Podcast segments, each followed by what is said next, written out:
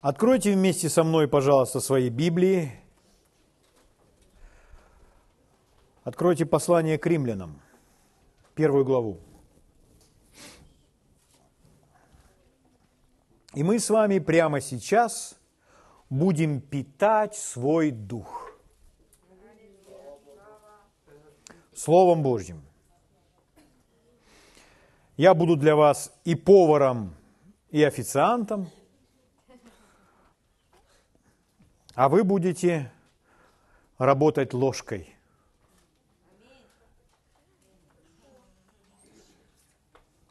И принимать пищу Божьего Слова. Послание к римлянам, первая глава. Дорогой Отец, мы благодарим Тебя за Твое драгоценное Слово. Мы так ценим, дорогой Господь, Твое записанное Слово. Спасибо, что Ты говоришь нам через свои священные писания. Спасибо за Твой дух, премудрости и откровения. Мы так ценим, Господь, что Ты своим духом просвещаешь наши сердца, что мы можем видеть свет, что мы можем слышать от Тебя, знать Тебя, познавать Тебя и ходить на этой земле во свете. Спасибо, Господь. Благодарим Тебя во имя Иисуса. Аминь. Послание к римлянам, первая глава. Апостол Павел говорит так. С 15 стиха буду читать. «Итак, что до меня? Я готов благовествовать и вам, находящимся в Риме. Я готов.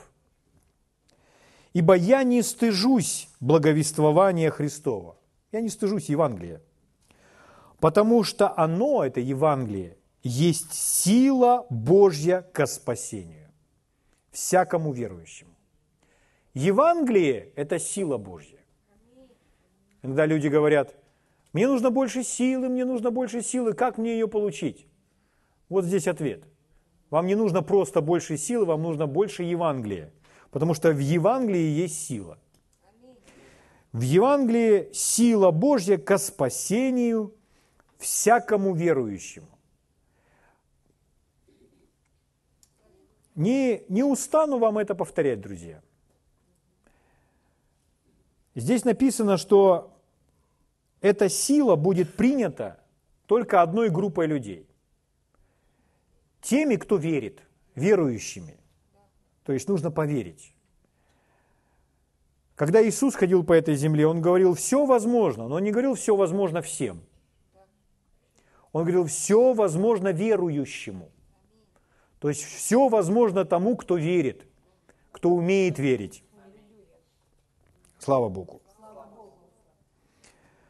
То есть все возможно определенной группе, групп, группе людей на земле, которые верят Богу, умеют верить Богу, практикуют свою веру, ходят в вере, живут верой.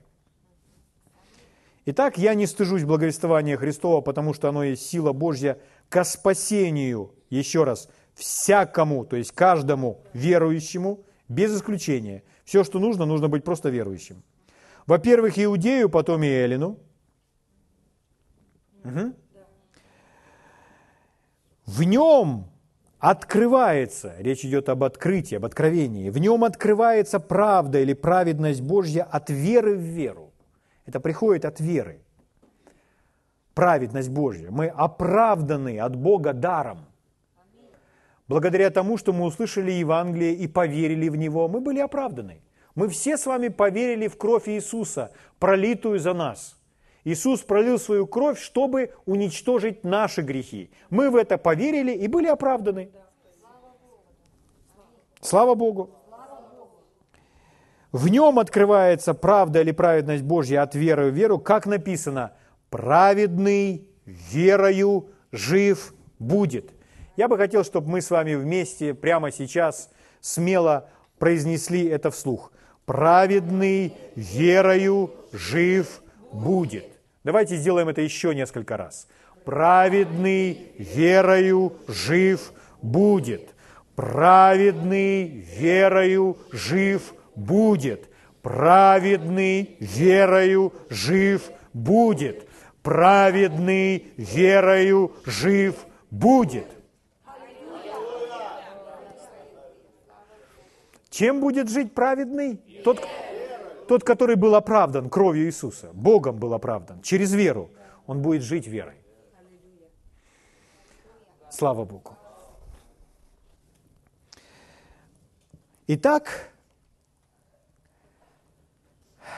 мы были оправданы верой. Мы с вами были спасены верой. То есть мы пойдем на небеса и не пойдем в ад. Почему? Потому что мы поверили в Иисуса.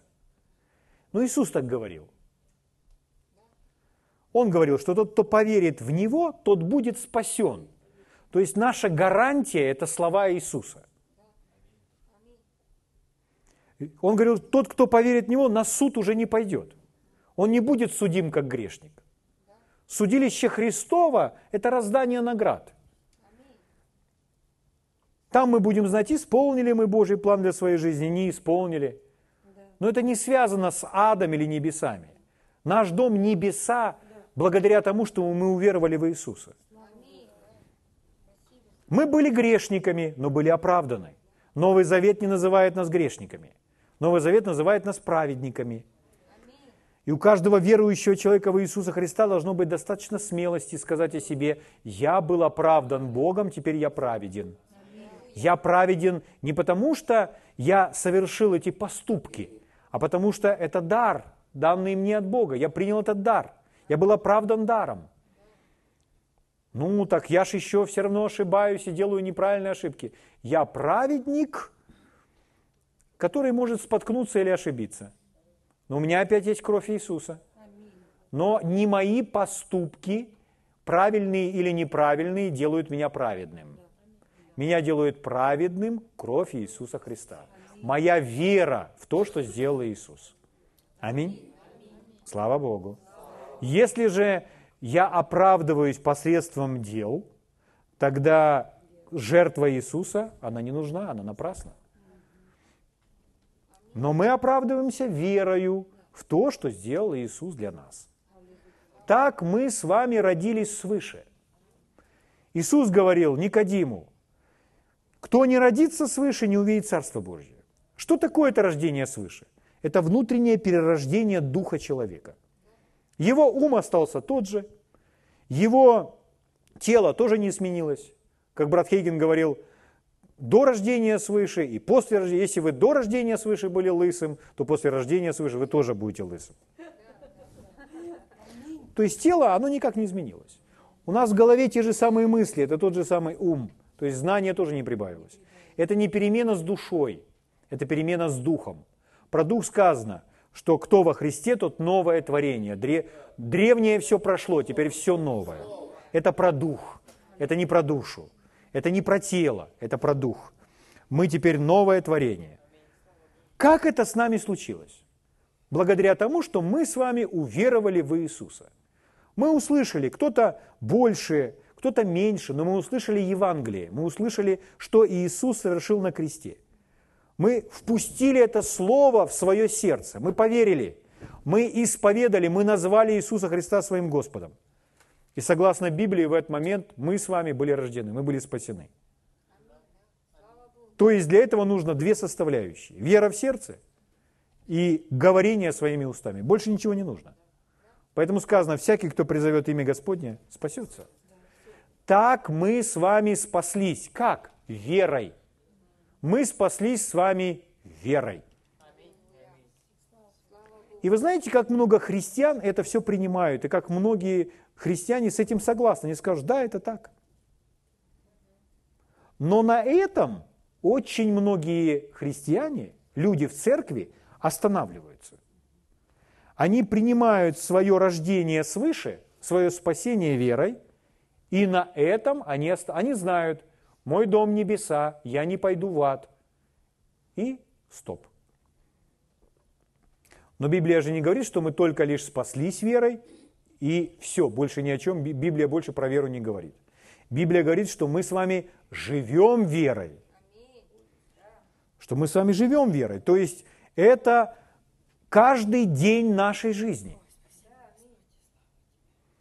Если мы таким образом с вами приняли свое спасение, то все остальное, что мы с вами делаем в жизни, мы должны делать точно таким же способом, верою. Угу. Слава Богу.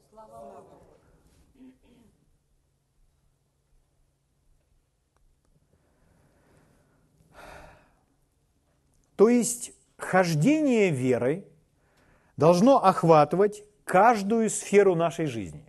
Не только прощение грехов и спасение, а каждую сферу нашей жизни. Угу. Слава Богу.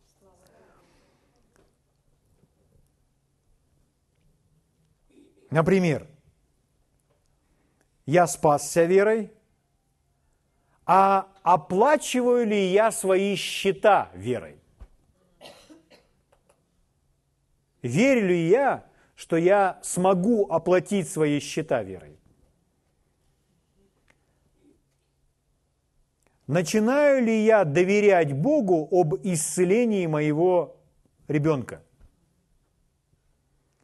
Или верю ли я в божественную защиту для себя, для своей семьи? Верю ли я и получаю ли верой направление или руководство в своей жизни от Бога? То есть какую сферу вы не возьмете? Праведный верою жив будет. Каждый месяц нам приходят платежки, чтобы заплатить по счетам. И человек может начать нервничать, начать переживать, потому что суммы растут, и он думает, как мы сможем с этим совсем справиться. Но точно так же, как мы с вами однажды пришли к Богу и получили свое спасение, мы получили верой. Как нам быть с этими счетами? Праведный верою жив будет. Здесь тоже нужно применять свою веру. Мы живем верой. А если заболел кто-либо из членов нашей семьи, что нам в этом случае делать? Ой, в панике просто бежать к врачу? Нет, праведный верою жив будет. Нам доверять Богу и в этой сфере также. Итак, вопрос, как мы с вами живем в своей повседневной жизни? То есть каждый день своей жизни, встречаясь с разными вызовами в своей жизни. Живем ли мы верой? Согласно Библии, мы должны жить с вами верой.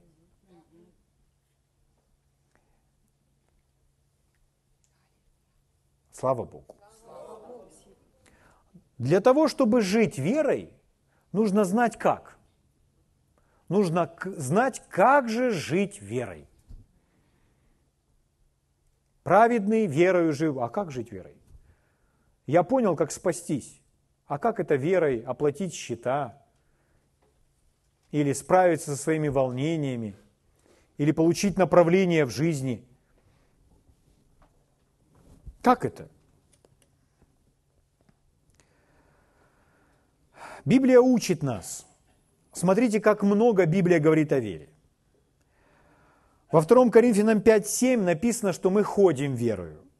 Когда используют это слово «ходим верою», вы ходите верою, а не видением, то подразумевается, что мы живем, то есть подразумевается, что каждый шаг по жизни мы с вами делаем верой.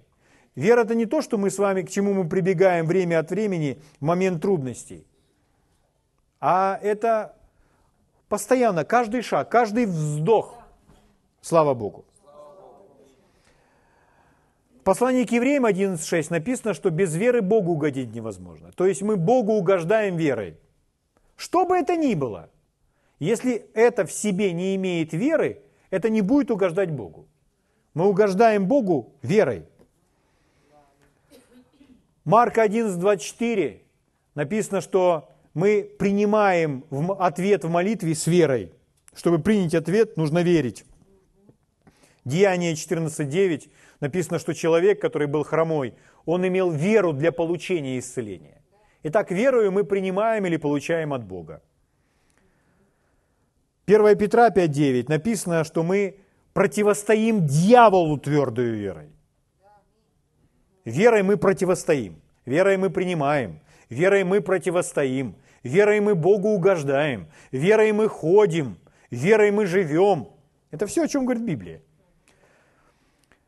Первом послании Иоанна, в пятой главе, первые стихи, там четвертый стих, написано, что «Сия есть победа, победившая мир, вера ваша». То есть мы побеждаем мир опять верой. Слава Богу. То есть, читая это, мы видим вера, вера, вера, вера. Вера на завтрак, вера в полдень, вера при заходе солнца. Если вы не будете в вере, вы просто будете побеждены. А мы не хотим быть побеждены. Мы хотим с вами быть на коне. Слава Богу. Вы не примете, что должны принять, если вы не будете верить.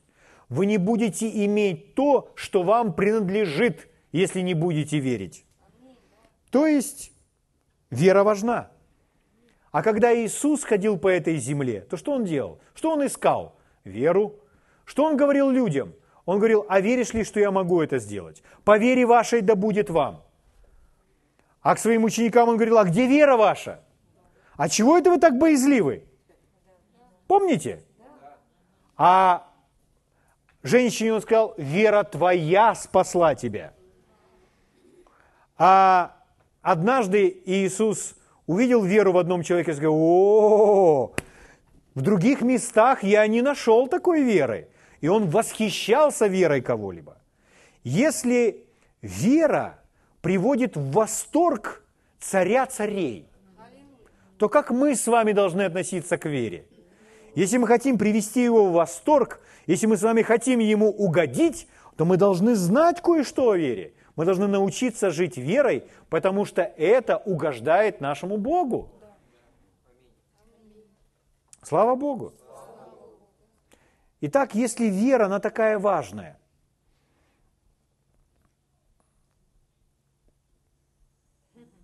то значит мы с вами о ней должны много знать. Но многие люди во Христе многие люди в церкви, они не ставят ее на должное место, на то место, которое она должна занимать в их жизни. Она уходит на какой-то второстепенный план.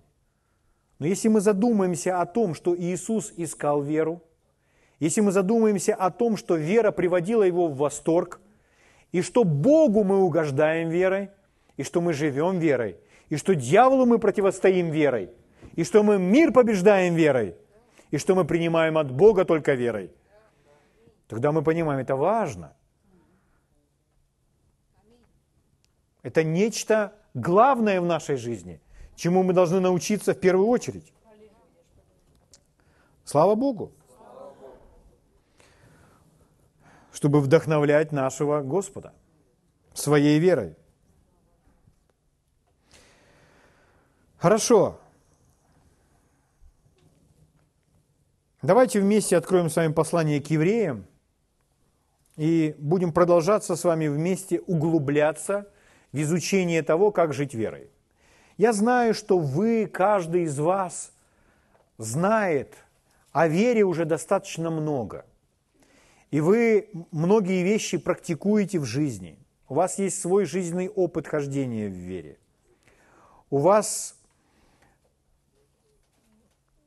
есть понимание того, как веру свою питать, выражать, использовать.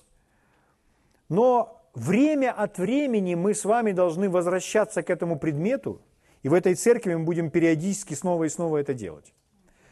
Для того, чтобы, поймите, вера, во-первых, она растет. Поэтому мы в ней растем, и поэтому есть много чего вы можете узнать нового об этом.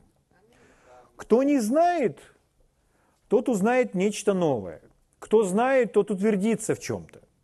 Но всегда есть что-то, во что Бог желает ввести нас, каждого, в нечто большее, чтобы мы с вами маршировали от веры в веру, поднимаясь на новый уровень хождения в вере. Потому что очень печально, что люди в церкви, я не имею в виду эту группу верующих вообще. Они даже не знают, как верить. Очень печально. Мы носим все на себе этот ярлык верующий, но как верить, как доверять Богу, люди не знают. Но если мы будем в точности знать это и будем практиковать и жить верой, тогда нас не будут пугать наши счета, нас не будут пугать проблемы, которые все равно дьявол будет пытаться приносить в жизнь каждого человека. Нас не будет это пугать.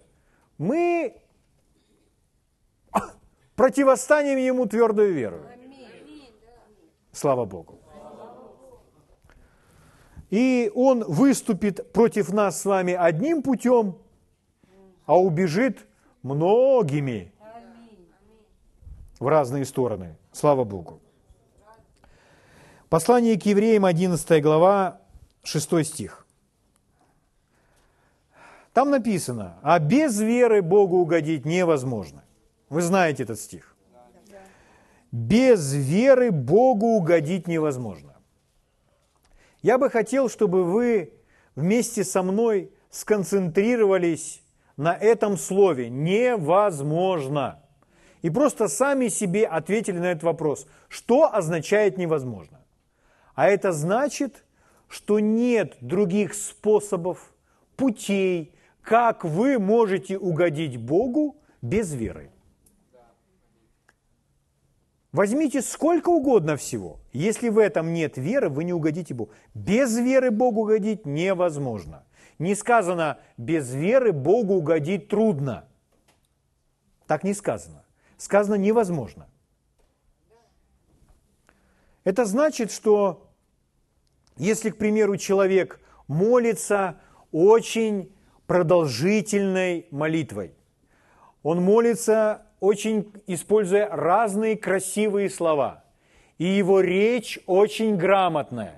И он цитирует множество мест Писания. Но если в этом нет веры, Бог не будет использовать эту молитву. Это все не сработает. Можно приносить очень большие пожертвования. Можно помогать многим нищим, нуждающимся и так далее. Но если при этом нет веры, это опять-таки не угождает Богу. Богу угождает только вера. Без веры Богу угодить невозможно. Значит, мы должны быть с вами сфокусированы и понимать, что во всем этом есть вера, что я Богу угождаю своей верой. Слава Богу. Вы знаете, откуда вера берется. Вера берется от слышания Его Слова. То есть, когда вы слышите Слово, то это Слово и дает вам уверенность в том, что Бог говорит в своих мыслях. Угу. Иными словами, если без веры не угодить, невозможно угодить Богу, я вам дам такое утверждение, друзья.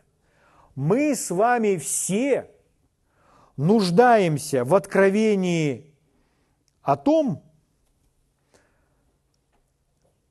как своей верой угождать Богу. То есть у нас на этот счет должно быть откровение. Если без веры Богу угодить невозможно, значит, мне нужно знать, как это я верой Богу угождаю. Угу. Можно так перефразировать нашу фразу, которую мы с вами повторяли вместе. «Праведный верою жив будет», мы говорили. А можно в свете этого стиха перефразировать ее так. «Праведный будет жить, угождая Богу».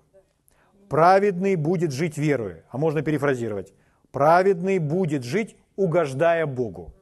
То есть, когда мы Богу верим, то мы с вами Ему угождаем. Следовательно, праведный будет жить, угождая Богу. Что может быть прекраснее? Жить на этой земле и угождать Богу. Слава Богу. Итак, давайте я потихонечку вас в это буду погружать. Откройте вместе со мной Псалом 133. Псалом 133, и мы будем с вами читать различные места Писания.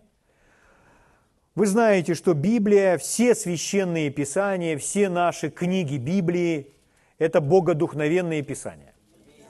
То есть автором является Святой Дух. Святой Дух вдохновил этих людей написать. Поэтому мы воспринимаем это как письмо, написанное нам Святым Духом.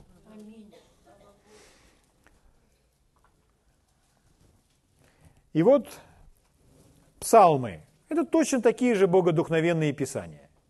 Если это псалмы Давида, то Давид под вдохновением Святого Духа записал определенные слова. И они содержат в себе откровение, чтобы мы с вами получили познание о Боге, как с Ним жить, как Ему угождать. Итак, пойдемте вместе со мной в этот прекрасный, чудесный мир угождения Богу. Псалом 33, буду читать вам с 5 стиха. «Я взыскал Господа». Видите? «Я взыскал Господа, и Он услышал меня». Ну, что может быть прекрасней? Человек искал Бога, Бог его услышал. И дальше что? И от всех опасностей моих избавил меня. Вот что возможно и в нашей жизни также. Заметили вы эту фразу, этих два коротких слова «от всех»? От всех опасностей. В другом переводе слово опасности звучит как страхов – избавил меня от всех страхов. Но эти опасности или страхи, откуда это приходит в нашу жизнь? От проблем разных. И вот что сделал Бог? Бог от всех страхов избавил меня, от всех опасностей, от всех проблем. Решены, решены были все. Если Бог избавил от всех страхов, то скажите, сколько из страхов может остаться в жизни человека. Нисколько, их просто нет, потому что он избавил от всех. То есть это человек полностью счастливый, расслабленный, ходит с улыбкой, потому что Господь избавил от всех страхов. Аминь. Шестой стих. «Кто обращал взор к нему, те просвещались, и лица их не постыдятся». Седьмой стих. «Сей нищий возвал, и Господь услышал, и спас его». Опять эта фраза «от всех». То есть это реальность в Библии. От всех бед его. Слава Богу. Восьмой стих. Ангел Господен ополчается вокруг боящихся его и избавляет их. Это Псалом 33 хорошо перечитывать периодически в своей жизни снова и снова. Есть некоторые псалмы, которые вы можете читать себе практически каждый день, вдохновляя себя. Я думаю, что у вас есть любимые псалмы. Вот этот 33-й псалом претендует на то, чтобы быть вашим любимым. Потому что здесь такие слова, которые актуальны для вас каждый день и каждое утро, чтобы подзарядить вас в вере. Итак, ангел Господень ополчается вокруг боящихся Его, и избавляет их. Девятый стих. «Вкусите», то есть попробуйте, и увидите, как благ Господь. Блажен человек, который уповает на Него. Итак, вот эта фраза. «Вкусите и увидите, как благ Господь, блажен». В другом переводе «благословен». Человек, который что делает? Уповает. Что такое уповает? Уповает – это синоним верит. Уповает – это значит верит. Это одно из описаний, что значит верить. То есть есть разные слова, которые показывают нам, расширяют картину нашего понимания, что значит верить или доверять Богу. Поэтому здесь используется такое слово – уповать. Уповать, доверять. Итак, кто блажен, кто благословен? Тот человек, который уповает на Него. Давайте мы опять возьмем эту фразу «праведный верою жив будет». И для того, чтобы это лучше в нас вошло, мы опять заменим для себя. Мы говорили «праведный верою жив будет». Праведный жить будет как? Угождая Богу, заменив слово «вера». Теперь можно так сказать, праведный будет жить, уповая на Бога. Итак, вера – это упование. Десятый стих. «Бойтесь Господа, святые Его». Ну, в другом переводе или другое слово – это «почитайте, уважайте Господа». То есть речь идет о трепете, благоговении пред Богом. «Бойтесь Господа, святые Его, ибо нет скудости у боящихся Его». Если человек научился почитать Бога, здесь написано «нет скудости», то есть недостатка. Слава Богу! Скимны, скимны это молодые львы, то есть сильные и крепкие, бедствуют и терпят голод. То есть у них такое бывает. А ищущие Господа не терпят нужды ни в каком благе. Если вы каждый день будете и каждое утро читать этот псалом, то поверьте, это вымоет всю религию из вашей головы. И вы будете осознавать, что Господь, Он заинтересован в каждой сфере, чтобы любая, каждая наша нужда была восполнена. Итак, ищущие Господа не терпят нужды ни в каком благе. Итак, мы с вами говорим об уповании. Давайте перелистнем немножко 36-й псалом. 36-й псалом, первый стих. Сначала начну читать. Очень сильные слова. Смотрите. «Не ревнуй злодеям, не завидуй делающим беззаконие». Зависть. Нам сказано «не завидуй». Что значит завидовать?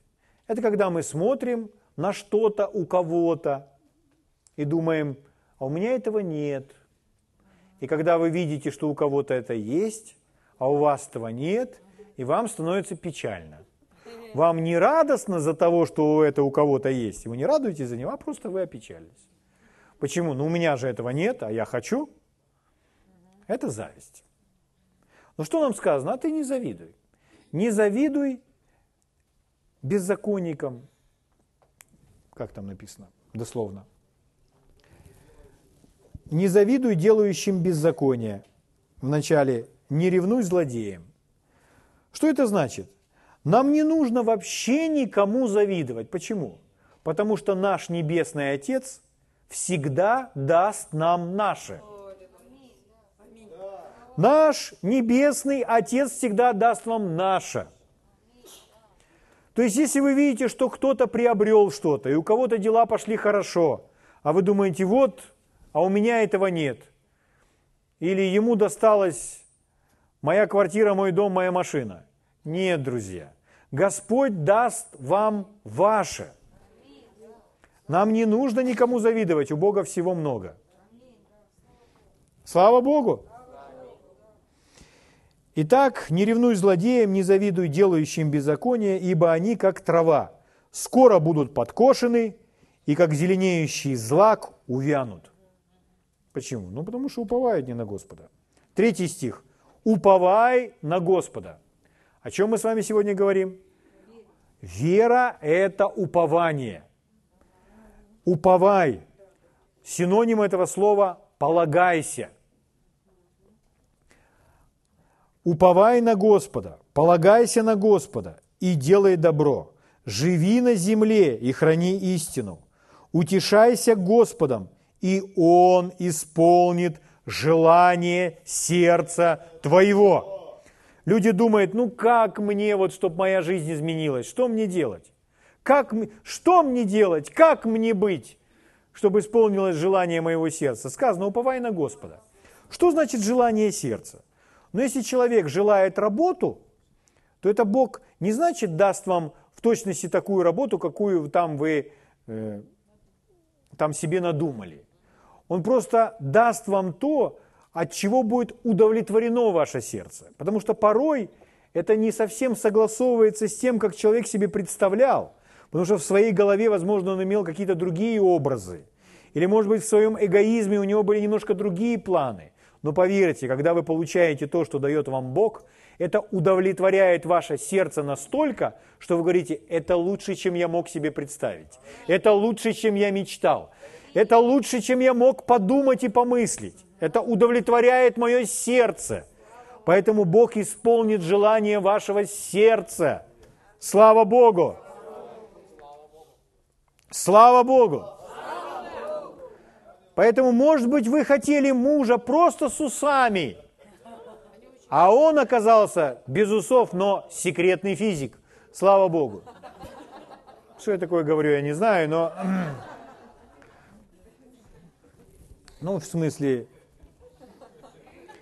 ну, помилуйте. Хорошо, идем дальше. Пятый стих. «Предай Господу путь твой и уповай на Него». Что делай? Друзья мои, видите, везде есть эта часть, наша часть. Предай Господу путь твой и уповай на Него, и Он совершит. И Он совершит. Брат Хейген употреблял такую фразу, вы в книгах его о водительстве Духом Святым или о следовании Божьему плану для твоей жизни, вы можете найти эту фразу. Позвольте Богу исполнить свой план в вашей жизни. Что это значит? Это значит, выполняйте свою часть. Но не нужно Богу мешать. Немножко дальше мы об этом поговорим. Почему мы мешаем? Из-за отсутствия терпения. Потому что мы сейчас хотим. А если мы хотим все ускорить, то нам нужно не сидеть и не ныть на диване. А что нам нужно? Уповать. Научиться уповать. Тогда все будет гораздо быстрее. Тот же брат Хейген говорил, если вы готовы стоять вечно, вам не придется стоять долго. Угу. Итак, уповай на Господа. Вот как необходимо жить. Просто уповать на Бога, полагаться на Него. Псалом 55 откройте вместе со мной. О-ха-ха!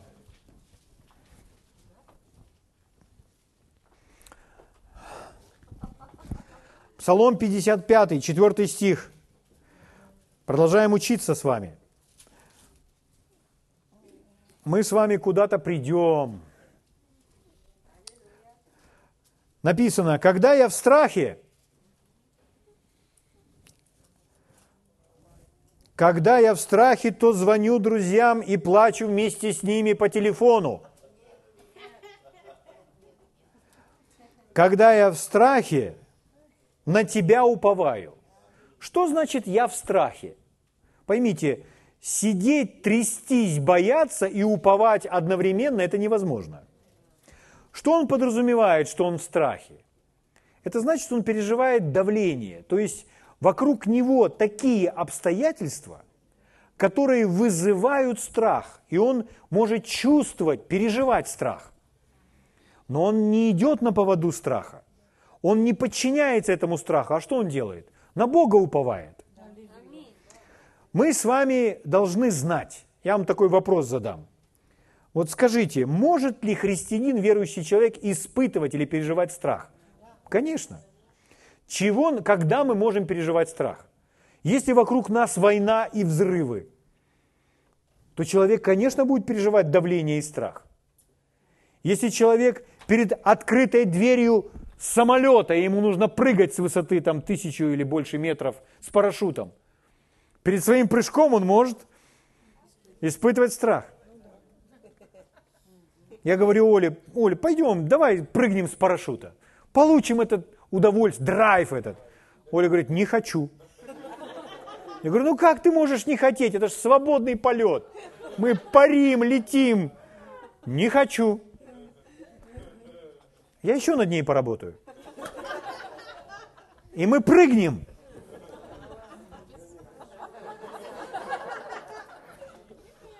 Нет, с парашютом. Без парашюта нужно быть непонятно кем, чтобы прыгать.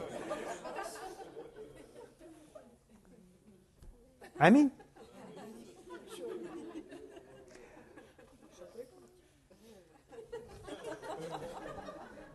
Итак, друзья мои,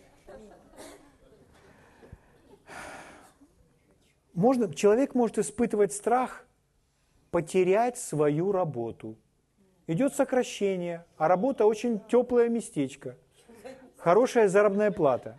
Ну, теплое местечко, образно говоря. И он переживает, боится, что он может работу потерять.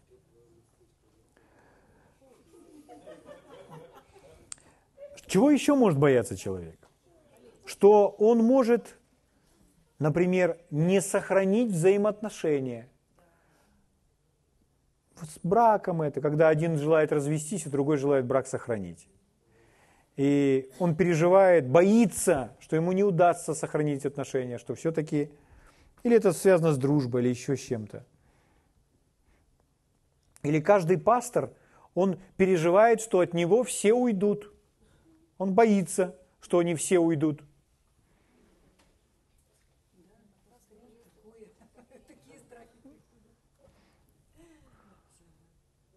Страх. Можно переживать страх разных вещей.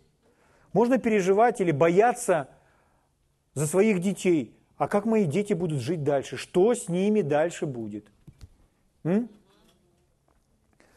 Но он дает нам ответ, совет, что делать посреди всех этих ситуаций. Когда я начинаю переживать страх, что делать? Уповай на Господа. Если вокруг взрывы, правильно ли уповать на Господа? Если перед вами открытая дверь самолета, правильно ли уповать на Господа?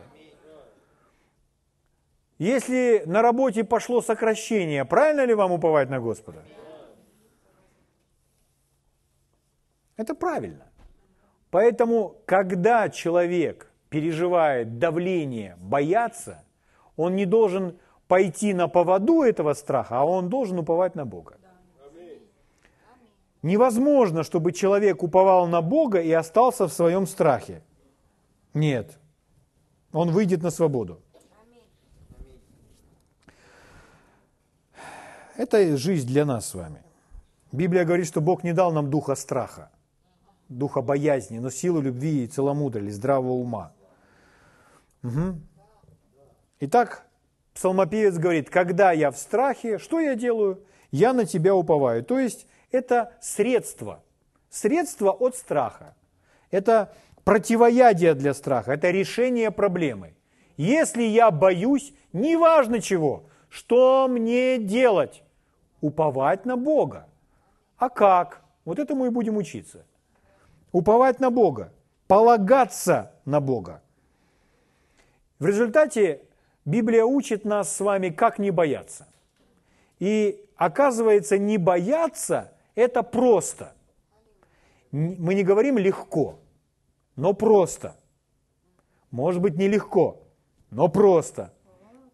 Потому что нужно просто уповать на Бога. Аминь. Принять решение уповать на Бога. Итак, во времена, когда я переживаю страх, что я буду делать? Я буду доверять Богу, я буду уповать на Бога. Буду – это выбор, это решение. Угу. Страх – это такой же закон, как и закон веры. Веру использует Бог для того, чтобы проявиться на земле, а страх использует враг душ человеческих, чтобы принести свое зло в жизни человека. Угу. Поэтому, когда к вам приходит плохая новость, и холодный пот бежит по вашей спине, или у вас пересыхает во рту, потеют руки, начинают трястись коленки, и стучать зубы или еще что-то, и у вас такое волнение, что вы бледнеете от страха, то это тот момент, когда вы должны принять решение прямо в этот же самый миг уповать на Бога. Слава Богу.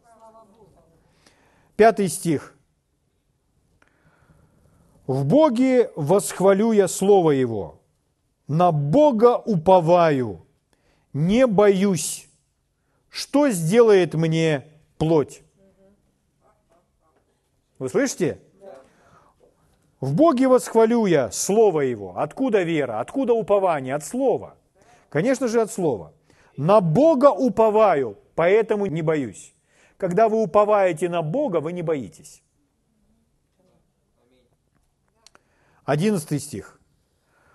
«В Боге восхвалю я Слово Его, в Господе восхвалю Слово Его». Двенадцатый. «На Бога уповаю, не боюсь». Что сделает мне человек? Видите, как много он говорит, что я не боюсь. Бояться неправильно. Страх, он убийственен. Итак, упование на Бога – это средство против страха. Или вы боитесь, или вы на Бога уповаете.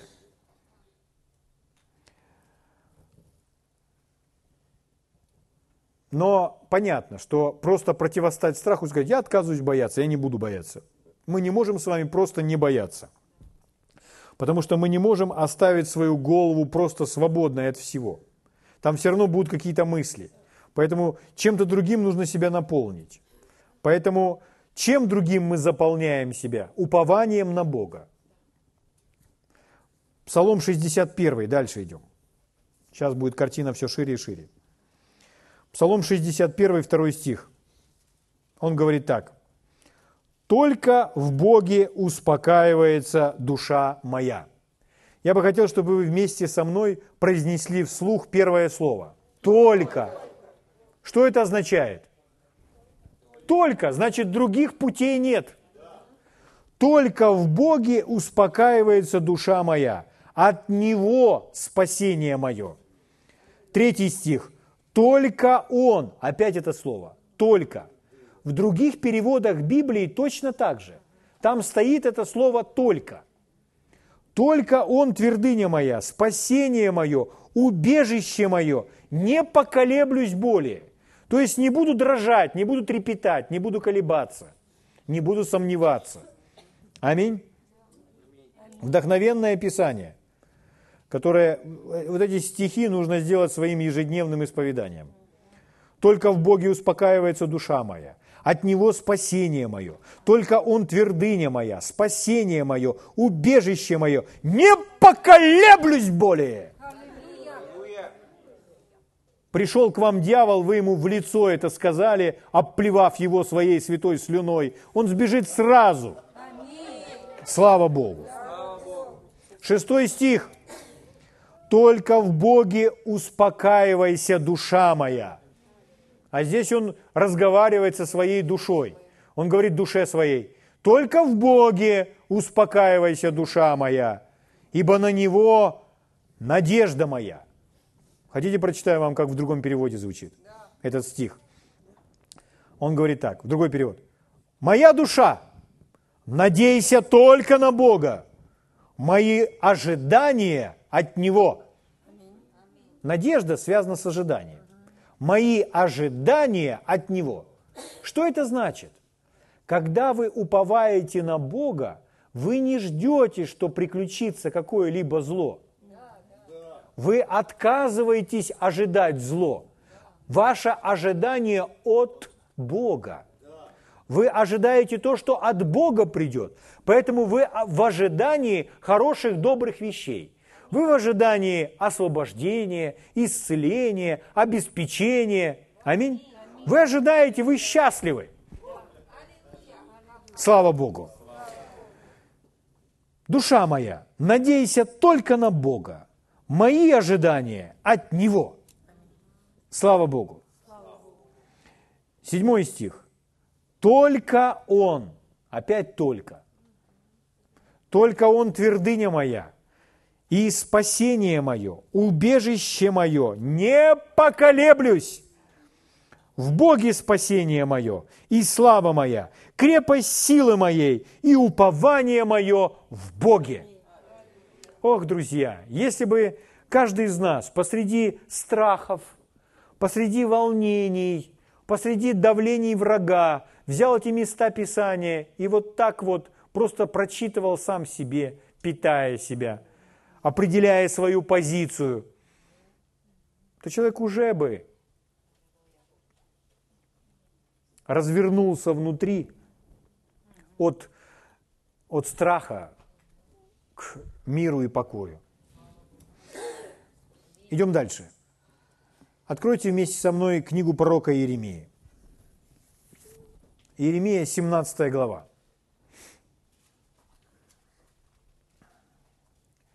Итак, вера – это упование. Упование на Бога – это средство против страха. Уповать значит полагаться. Уповать значит доверять. Уповать значит полагать на кого-то свою надежду. Найти для себя опору. Итак, смотрите, друзья. Книга пророка Иеремии, 17 глава, буду читать вам с 5 стиха. Так говорит Господь. Проклят человек, который надеется на человека, и плоть делает свою опору, и которого сердце удаляется от Господа. Это противоположность.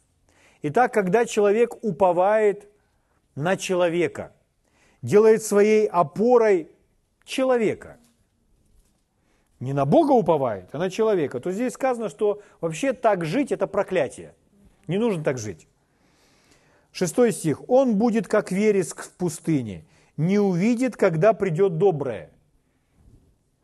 Из-за того, что человек уповает на человека, он погружается в такую тьму и в такую слепоту, что он не увидит, когда придет доброе. И поселится в местах знойных степи, на земле бесплодной, необитаемой. То есть этот человек вообще непонятно, куда идет. Он идет вообще в неправильном направлении. Смотрите, что написано дальше. Седьмой стих. Благословен человек, который надеется на Господа и которого упование Господь, который опирается, полагается на Бога и на Божье Слово. Не на человека, не на плоть, а на Бога и на Божье Слово. Здесь сказано, что этот человек блажен, благословен. Восьмой стих. «Ибо он будет, как дерево, посаженное при водах». Друзья мои, сейчас будьте очень внимательны. Потому что здесь нам дано очень подробное, наглядное, очень красочное описание человека, который уповает на Бога. Смотрите, какие преимущества. Итак, он будет как дерево, посаженное при водах и пускающее корни свои у потока.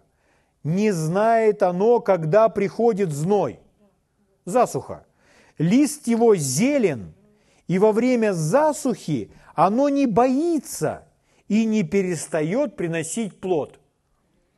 Вот описание человека, который уповает на Бога. У него неиссякаемый источник энергии, сил обеспечения запасов. Почему он на Бога уповает? Ему не важно, что вокруг происходит. Угу.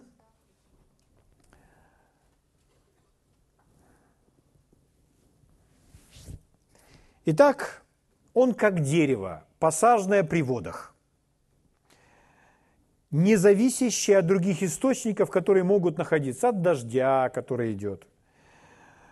Не зависит. Это дерево имеет свой собственный спрятанный источник. Оно растет у реки. И своими корнями оно уходит вглубь и пускает свои корешки, как канальца, туда прямо под реку. И по этим канальцам, по этим шлангочкам это дерево из, в том, из невидимого мира своими корнями берет влагу оттуда, прямо из речки, которая течет рядом, потому что оно посажено при потоках вод, при реке. И в то время как вокруг может не быть дождя, другие растения, они могут просто увядать.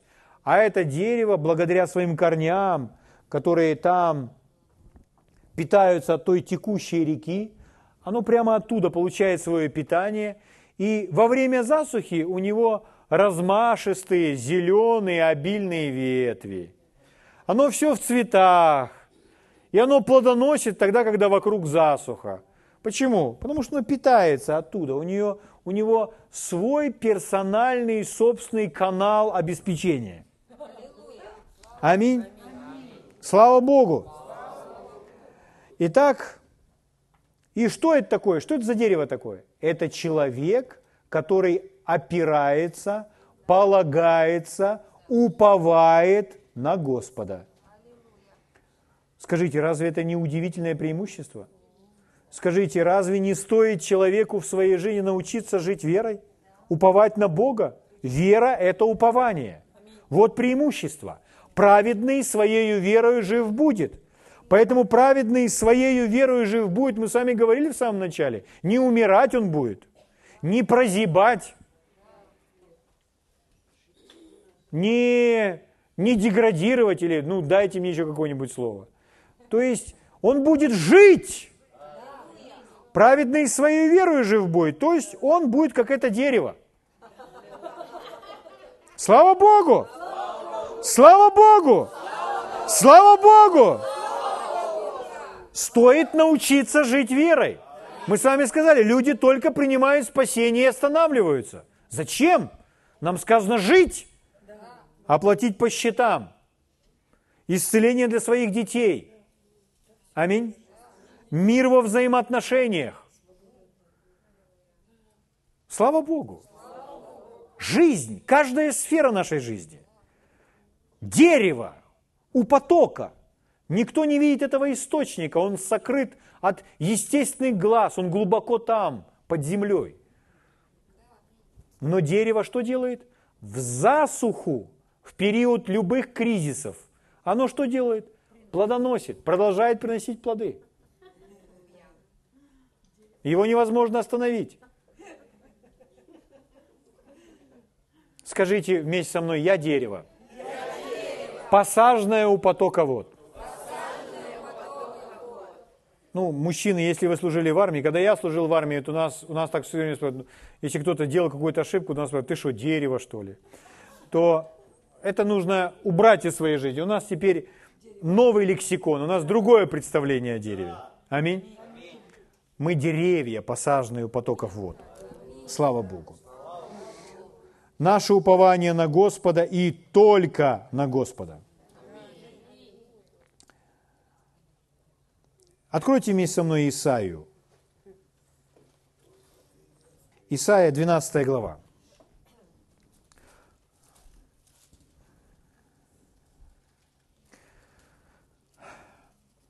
Я закончу песней просто. Ну, он говорит о песне. Исайя 12.2. Я вам дам определенное такое направление, которое поможет вам уповать, потому что вам нужны какие-то практические советы. А как мы уповаем? Как мы полагаемся на Бога? Вы знаете, что слово? Ну как это? Ну вот смотрите, Исайя 12 глава со 2 стиха. «Вот Бог спасение мое». Итак, кто наш источник? Кто наше спасение? Бог. Не человек, Бог. Аминь. Не правительство, не субсидия спасет нас. Нет, нет запрета взять субсидию. Но просто не нужно на субсидию полагать всю свою надежду. Нужно полагаться на Бога. Итак, вот Бог, спасение мое. Уповаю на Него и не боюсь. Вы видите, что здесь опять та же самая мысль. То есть когда человек уповает на Бога, это избавит его от всех страхов. Упование на Бога – это средство избавления от страхов. Ибо Господь – сила моя. И дальше, и пение мое Господь. Вот смотрите, пение. Когда вы уповаете на Бога, вы поете. Хотите избавиться от страхов, хотите уповать, пойте – то есть, если у вас трясутся колени, вот открылся шлюз, открылись двери, и вам говорят, прыгай, дергай за кольцо. М? А вы... Что нужно? Господь моя сила и щит, и помощь мне. Аминь. Что нужно? Петь. Слава Богу сами рождаете эти мелодии и песни в своем сердце. Получаете счета, начинаете из сердца петь песни про деньги. Да, что Божье Слово об этом говорит. Слава Богу. Давайте встанем на свои святые ноги и споем.